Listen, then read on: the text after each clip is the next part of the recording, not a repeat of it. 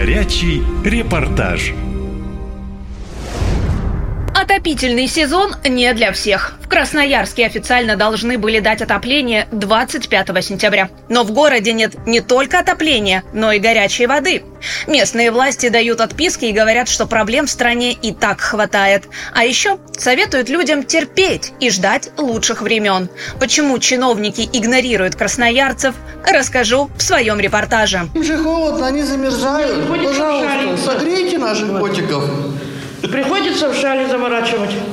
Заворачиваться в теплые вещи и спать под горой одеял приходится жильцам общежития по адресу Шевченко, 70, а также их домашним питомцам. Люди недоумевают. Отопительный сезон стартовал несколько дней назад, а батареи до сих пор холодные. Жители в ужасе. Что же будет зимой, если осенью, пока температура на улице плюсовая, в домах ночью жуткий холод? Жалуется красноярка Тамара Александровна. Всю неделю как холода, так и мерзнем. Сейчас же холодно эти дни. Ночь не спала, и вчера не спала, и, и заболела, и гундошу, ледяные батареи. Вот что на улицу руку высунул, там такое ощущение, что там теплее. А накануне еще и воду отключили. Лариса Ивановна говорит, что среди соседей уже пошел слух, что отопления и воды не будет всю зиму. Мол, деньги на подготовку к отопительному сезону властям пришлось урезать. Батареи абсолютно холодные. Вот так, вот так вот, в шерстяных носках. Все это мы ходим. Люди пытаются до зимы решить проблему и уже куда только не жалуются. Обрывают телефон управляющей компании «Правобережная». Однако результата – ноль.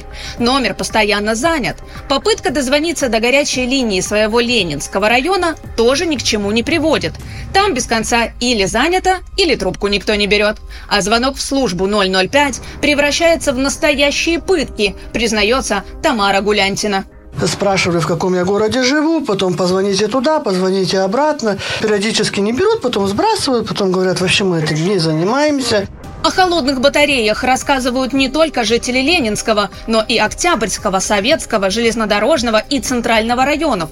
Красноярцы набегают в комментарии к каждому посту местных властей об отоплении и пишут такое – а как насчет перерасчета за отопление в сентябре? Можно в куртке ходить дома, двойные носки, перчатки. Какое отопление в октябре? Что как маленькие? Поговорил по телефону с тепловой инспекцией вчера. Попросили подождать пару недель. Мол, настраивают систему. Это нормально? Мы сегодня тоже пробовали позвонить в мэрию, но миссия оказалась невыполнимой.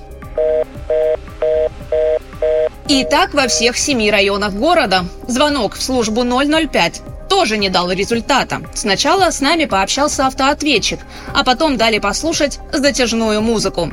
До управляющей компании «Правобережная» дозвониться не удалось и нам. Слова жителей общежития по Шевченко, что там постоянно занято, подтвердились. В департаменте городского хозяйства это объясняют большим количеством обращений. Проблемы с системой отопления в городе были всегда, но чиновники их не хотели решать. Вместо ремонта и восстановления теплотрасс они находили куда нужнее потратить бюджетные деньги. А теперь, когда ситуация и вовсе стала критической, власти оказались в ловушке.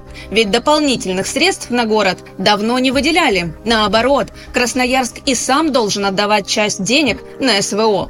В общем, зима близко, а решений, как отопить дома, пока нет. Местные уже запасаются обогревателями и теплыми вещами. Говорят, главное, чтобы свет не отключали, как в Курске, после ударов беспилотников. Катя Константинова, «Наша лента» из Красноярска. Наша лента.